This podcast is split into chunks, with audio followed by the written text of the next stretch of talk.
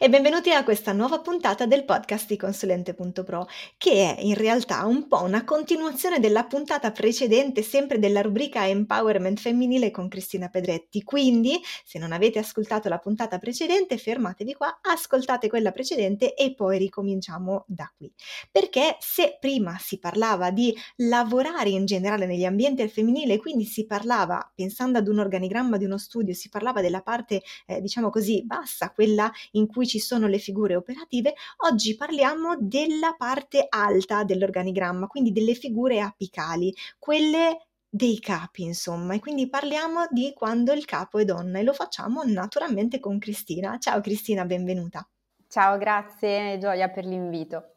Di nuovo grazie a te per essere qui con noi. Parliamo della situazione in cui la donna è a capo ed è una situazione un po' rara negli studi professionali perché appunto, come dicevo nella puntata precedente, c'è questo retaggio per cui le donne meno spesso si iscrivono agli albi professionali, c'è questo retaggio per cui comunque in generale il capo è uomo e al massimo le donne sono le socie del capo. Invece conosco anche eh, degli studi professionali ben avviati in cui la donna è il capo ma sono davvero davvero pochi e ho notato un qualche cosa che effettivamente fa molto il match con un aspetto che tu mi hai eh, raccontato e, ed è legato al, al tipo di leadership e quindi allo stile di leadership che viene esercitato da queste donne. Vogliamo parlarne? Sì, Gioia, esattamente, proprio questo è il punto, perché eh, è vero che statisticamente si parla di eh, numeri, di quote, quante donne a capo di studi professionali, quante donne nei CDA, quante donne in posizioni di leadership.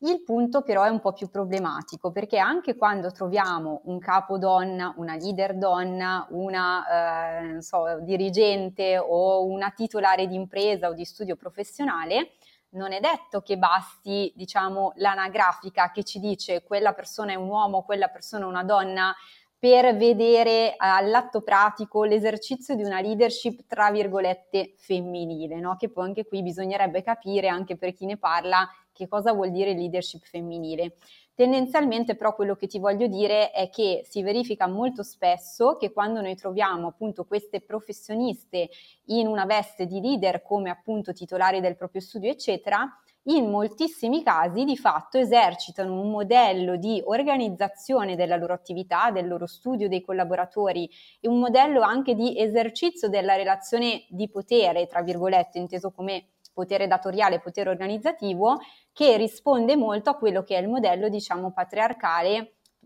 ancora imperante, no? Eh, faccio un esempio, qualche tempo fa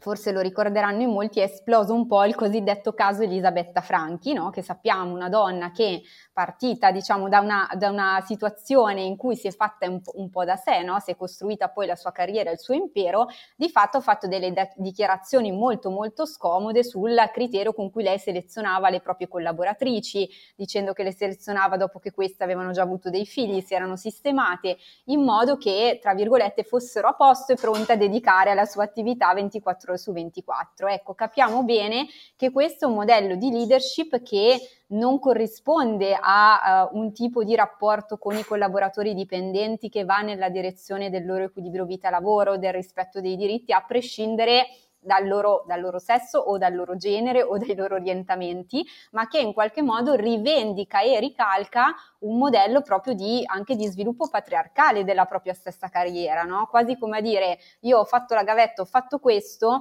quello che mi aspetto che anche le altre facciano è la stessa cosa, quindi quasi a, a rivendicare no, il fatto che le, le, altre donne debbano in qualche modo fare come lei e a riproporre all'interno della sua stessa organizzazione questo tipo di schema e di modello. Quindi qui capiamo bene che non basta essere una donna a, in posizione di comando per essere eh, rappresentativa appunto dei diritti o delle istanze delle donne. Questo è un po' il concetto. Ecco, questa cosa è interessante e mi chiedo se le donne eh, applichino questo modello di leadership perché l'hanno imparato e se l'hanno imparato è perché è stato un trauma in qualche modo o è stato semplicemente l'unico stile eh, che hanno visto, perché appunto se ripenso alla generazione di mia mamma o di mia nonna, quante donne a capo eh, c'erano veramente, anzi, stavo per dire poche, ma potrei forse dire nessuna. Eh, sentivo parlare Alan Friedman quest'estate eh, in cui cercava di intervistare una manager donna a capo di una grossa impresa italiana italiana e non ce n'erano. C'erano al massimo, no, non proprio manager a capo, ma proprio capo, quindi CEO di una grossa azienda italiana e non c'erano. C'erano al massimo delle donne che erano a capo della divisione italiana di grosse multinazionali estere. Questa cosa è paradossale. Siamo al di fuori del nostro target, siamo al di fuori del nostro ambito del discorso, però questa cosa qua, eh, il fatto che non ci siano anche questi ruoli femminili a cui ispirarsi, secondo me è significativo. E mi viene in mente anche un libro eh, di cui non ricordo il titolo, l'ho letto perché mi ha davvero sconvolta. E ti dico anche dov'ero quando leggevo quel libro, ero in lavanderia a gettoni e, faceva freddo, mi ricordo che leggevo questa cosa in cui si raccontava eh, delle, ad esempio, delle, come si chiama, le, le, le, le fratellanze, le fraternity, le sorority eh, o comunque gruppi, anche i passaggi, quelli che si fanno ad esempio nelle tribù per passare dall'età giovane all'età adulta e si parlava di cose terrorizzanti, di persone minacciate, persone torturate, persone sequestrate e più i soggetti avevano affrontato delle cose, eh, comunque tra- delle esperienze traumatiche, traumatizzanti, più tendevano a considerarle come delle esperienze di valore, a, a riconoscere l'importanza e quindi a per- perpetrarle anche nei confronti delle generazioni successive. Questa cosa mi ha sconvolto davvero tanto, come se la gavetta che tutti sopportiamo poi nella realtà, tutti mal sopportiamo anzi, poi nella realtà tendiamo poi a riprodurla. Mi fa paura, eh, però è un fenomeno che insomma non è che uno lo fa perché è particolarmente cattiva ma è se- o cattivo, ma è perché a quanto pare banalmente funzioniamo così, ma a livello globale. Poi il perché non lo so, però ho trovato appunto una conferma che questa cosa succeda. Dall'altra parte però ci possono essere donne che eh, hanno paura di questa cosa qua e che quindi non vogliono, perché l'eccezione c'è, che quindi non vogliono invece diventare eccessivamente cattive e sto fa- usando l'eufemismo di una parola che inizia con STR e finisce con NZ, ok? E quindi secondo te potrebbero essere legate le cose, quindi l'aver sofferto un qualche cosa di negativo e quindi poi la, la, il distacco o la paura di voler assumere un determinato ruolo.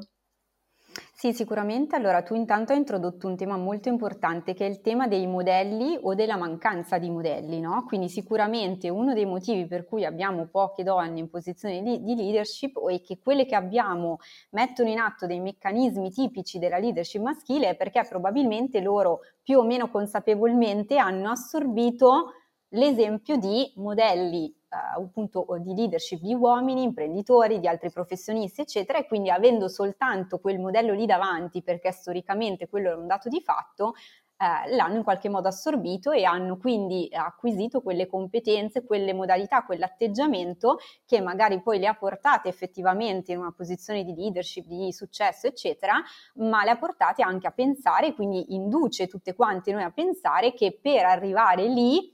sia necessario comportarsi in un certo modo. E questo appunto è il motivo per cui, rispondo alla seconda parte della tua domanda, a tante donne con cui mi capita di, lavorare, quindi professioniste che si trovano magari a un punto di dover decidere della loro carriera professionale. Cosa faccio? Sto in posizione subordinata oppure dato che ho un titolo, ho un'iscrizione a un albo, posso sviluppare la mia professionalità? voglio concedermi di fare dei passi in più, no? voglio dare un'opportunità diversa alla mia carriera, al mio futuro, avanzare in una posizione di leadership, magari un domani aprirmi io un mio studio, eccetera. E si trovano molto combattute su questo proprio perché credono che l'unico modo per arrivarci sia quello di mettere in atto a loro volta dei comportamenti che a livello valoriale ritengono assolutamente distanti dal loro modo di essere e di fare. Quindi immaginano che per arrivare lì debbano prevaricare gli altri, debbano eh, utilizzare un modello di eh, autorevolezza che non è autorevolezza ma è autorità, quindi magari conquistata con un certo esercizio della forza anche nella relazione, nel modo in cui verbalmente si rivolgono ai loro collaboratori o collaboratrici. Quindi il fatto di non voler tra virgolette, eh, continuare a portare avanti un modello che magari loro hanno involontariamente subito, diventa per loro un blocco, quindi mettersi davanti un ostacolo e dire ok, allora quella strada per me non è possibile, non è praticabile perché io non mi rispecchio in quel tipo di valore o di modo di essere. E quindi diventa appunto un grande freno no? culturale da questo punto di vista. Eh sì, certo, perché io ho parlato di un organigramma in cui c'è un titolare e sotto tutte le persone operative che stanno allo stesso livello, ma non è detto che siano tutti quanti così. Questo è, eh, il, è lo schema di uno studio comunque medio-piccolo. Diciamo che fino ai 10, dopo i 10 diventa difficile, però, o comunque ci sono, ma diventa di difficile gestione, però fino ai 10 generalmente è gestito così. Quello che può succedere è che all'interno delle nove persone che stanno nella parte operativa magari effettivamente ci sia qualcuna che è iscritta ad un albo e che per un motivo o per l'altro, alcuni li hai elencati tu, possa non avere il desiderio di avere un ruolo diverso. Oppure, al contrario, ci potrebbe essere, soprattutto nel momento in cui lo studio si ingrandisce, la necessità di una persona che, iscritta o meno ad un albo, eh, assuma, eh, ne parlavamo anche nella puntata precedente, assuma dei ruoli di coordinamento e di gestione del team, oppure anche dei ruoli un po' più di responsabilità che esulano dall'attività operativa che ha sempre svolto, ma che comunque non rientrano nelle attività strategica che viene svolta dai, dai titolari. Detto ciò, Cristina, ti chiedo, ma è vera questa convinzione che nel momento in cui si fa carriera o si assume un ruolo di comando, di responsabilità, si diventa tutte cattive, si diventa tutte un po' più simili agli uomini? Eh, allora mi, mi, piacerebbe dirti di no, in realtà però ti dico che questa tendenza di cui stavamo parlando, no? questa percezione che diventa anche un freno no? per alcune, come dicevamo, è stata proprio recentemente rilevata da un rapporto di Six Seconds sull'intelligenza emotiva. Hanno fatto questo rapporto sull'evoluzione delle abilità di intelligenza emotiva post pandemia e hanno effettivamente rilevato che quando eh, le donne hanno un avanzamento da, di carriera, statisticamente aumenta la loro capacità di sapere navigare le emozioni, navigare è proprio una parola tipica, no? coniata da Six Second, quindi che sappia gestire meglio le proprie emozioni personali, ma in qualche modo di pari passo questo aumento della capacità di gestire le proprie emozioni vada in parallelo a una diminuzione della loro intelligenza emotiva e dell'empatia nei confronti degli altri e quindi se vogliamo questo dato ci conferma che ad oggi la modalità che una donna ha, tra virgolette, di fare carriera, di acquisire posizioni di, di, leadership, la porti in questa direzione. Nello stesso rapporto di Six Second le domande erano aperte, no? Cioè il rapporto a un certo punto si chiedeva, riflettendo su questo dato, ma come mai accade questo? È una questione di modelli, è una questione no, di dinamiche ed è un po' tutto quel discorso che stavamo facendo prima. Sì, mi verrebbe anche da dire che forse è una sorta di protezione, nel senso che comunque eh, chi comanda è solo. E quindi quando ci si trova a fare gruppo, ad avere dei gregari, è più facile leggere le emozioni degli altri, farsene carico e fare gruppo. Nel momento in cui si è in una posizione apicale le aspettative cambiano e quindi eh, comunque in un modo o nell'altro eh, si diventa deludenti in qualche modo e quindi per evitare poi anche di deludere se stessi si adotta questo, eh, questo meccanismo di protezione per cui si crea una sorta di distanza tra sé e gli altri anche per evitare di doversi fare eccessivamente carico della risoluzione dei problemi altrui. Questa è la spiegazione che io mi, eh, mi do, quindi forse anche il fatto di diventare un po' vabbè diciamola sta parola, perché in italiano io cerco sinonimi da anni ma non c'è, di diventare un po' stronze potrebbe essere connaturate al ruolo, ma secondo me l'importante è che non si diventi davvero tossiche, quindi un minimo di, tra virgolette, di freddezza, di eh, comando ci vuole. Inevitabilmente bisogna imparare a saper dire dei no e quindi anche a mettere dei limiti importanti, a stabilire delle priorità, va, va sviluppata questa capacità, altrimenti si è semplicemente delle barche in balia delle mareggiate e del vento. Dall'altra parte però eh, bisogna in generale, uomini, donne, bianchi, neri, gialli, verdi, cani, gatti, imparare a discernere tra ciò che è sano e ciò che è malsano, ciò che è tossico, quindi eh, il micromanagement, quindi l'oppressione delle altre persone, quindi la mancanza di rispetto. Ecco, nel momento in cui si stabilisce un limite netto tra quello che è sano e quello che è malsano, diciamo che un pochettino bisogna anche fare i conti col fatto che bisogna irrigidirsi in qualche modo, ma soprattutto a protezione di se stessi e che comunque in conseguenza di ciò va anche a protezione del team che si gestisce. Sì, assolutamente. Qua secondo me c'è tutta una grande area, a volte scoperta purtroppo e allo stesso tempo tanto scoperta quanto area di miglioramento eh, rispetto ai leader sul discorso della comunicazione, no? Nel senso che da un lato è vero ciò che dici tu, cioè la persona che man mano acquisisce una posizione di leadership naturalmente comincia, tra virgolette, a creare una distanza no? col resto del team, con gli altri o, o, col chi, o, col team che si va a costruire se parliamo di un libero professionista che da solo a un certo punto avvia uno studio. Eh, è anche vero però che eh, proprio per eh, in qualche modo essere sintonizzati su un modello di leadership più autorevole ed ispirante e non direttiva o basata no, sul,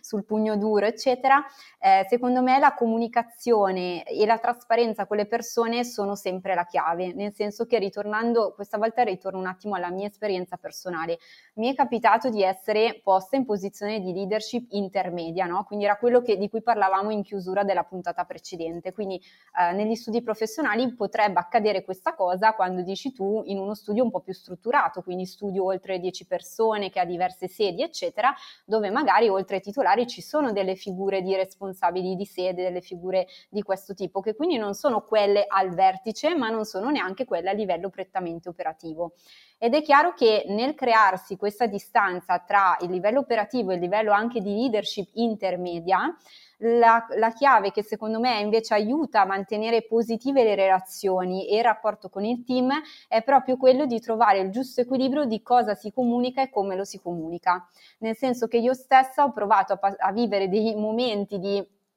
questo, in cui ho dovuto gestire questo equilibrio molto delicato tra le istanze di chi in qualche modo sopra di me mi dava degli ordini, mi dava delle direttive da portare a terra e il modo in cui io poi mi relazionavo e filtravo queste comunicazioni alle altre persone, perché vedo tantissime persone che a un certo punto adottano la strategia del mettere un muro, no? Quindi no, le cose strategiche da qui in giù non devono passare. Io su questo sono assolutamente d'accordo perché la strategia sta ai vertici, sta a un altro livello, non sta a livello livello dell'operatività, però è vero che quando si chiude totalmente la porta al flusso di comunicazione anche sugli aspetti di visione più ampia, di missione, di si crea veramente un'interruzione nel rapporto molto brusco che poi è difficile da recuperare e a quel punto poi in, innesca automaticamente un esercizio di leadership che è per forza più di imposizione che non di ispirazione. Se invece si riesce a tenere un giusto equilibrio in questo tipo di flusso di comunicazione, facendo passare in piccola parte ma anche qualcosa di strategico che faccia sentire le persone parte veramente di un progetto più grande e non facendo arrivare la eh, sensazione che ok, tu da qui in poi ne sei fuori, non devi nemmeno sapere, non devi nemmeno essere al corrente, tu fai e basta. Ecco, allora se si gestisce bene questo passaggio, secondo me indipendente dal fatto di essere uomini o donne, si può agire un tipo di leadership ispirante ed equilibrata. Sì, e questo un po' prescinde anche dal genere e prescinde anche dal fatto di aver fatto, tra virgolette, carriera o di aver cambiato ruolo all'interno di una stessa organizzazione. A me è capitato di trovarmi in,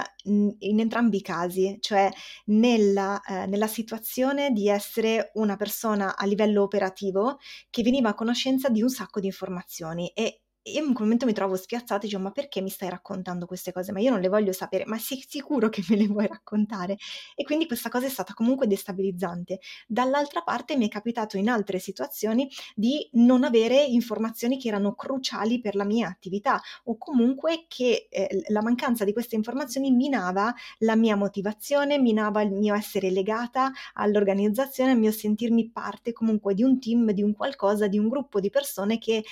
percorrono insieme un viaggio verso un determinato obiettivo. Questo prescinde dal fatto che il capo sia una donna e prescinde dal fatto che il capo sia un uomo e prescinde anche dal fatto che la persona prima era inquadrata in un altro ruolo all'interno della stessa organizzazione. E mi fa piacere che tu eh, insomma dai rilevanza a questo, a questo, aspetto della comunicazione perché è, è, è, già uscito anche in precedenti puntate anche con Davide eh, il fatto che se non si comunica, se non ci capiamo, se non abbiamo una comunione di intenti, se non abbiamo i valori allineati, è difficile percorrere una parte di viaggio assieme perché in qualche modo si inizia a stridere. Quindi eh, grazie per aver dato rilevanza a questo, a questo aspetto, Cristina. Io direi che la puntata può chiudersi qua, era il continuum, lo ribadisco per chi magari avesse fatto skip nelle prime, ai ai ai, nelle prime parti della puntata, è la continuazione della puntata precedente che era relativa al lavorare in ambiente femminile, in questa puntata abbiamo parlato del ruolo della, di una donna quando si trova in posizione apicale. Quindi grazie Cristina per aver fatto questo viaggio in due puntate insieme a noi. Di nuovo grazie a te e al prossimo appuntamento insieme. Esatto, ci vediamo alla prossima puntata della rubrica Empowerment femminile. Io do l'appuntamento a chi ci ascolta sul solito canale Telegram e per poter fare tutte le domande, per poter approfondire i, i discorsi e invito anche a iscriversi al canale per non perdere le prossime puntate perché a questo punto la prossima puntata è un mistero e come tutti i misteri vanno svelati. A presto, ciao!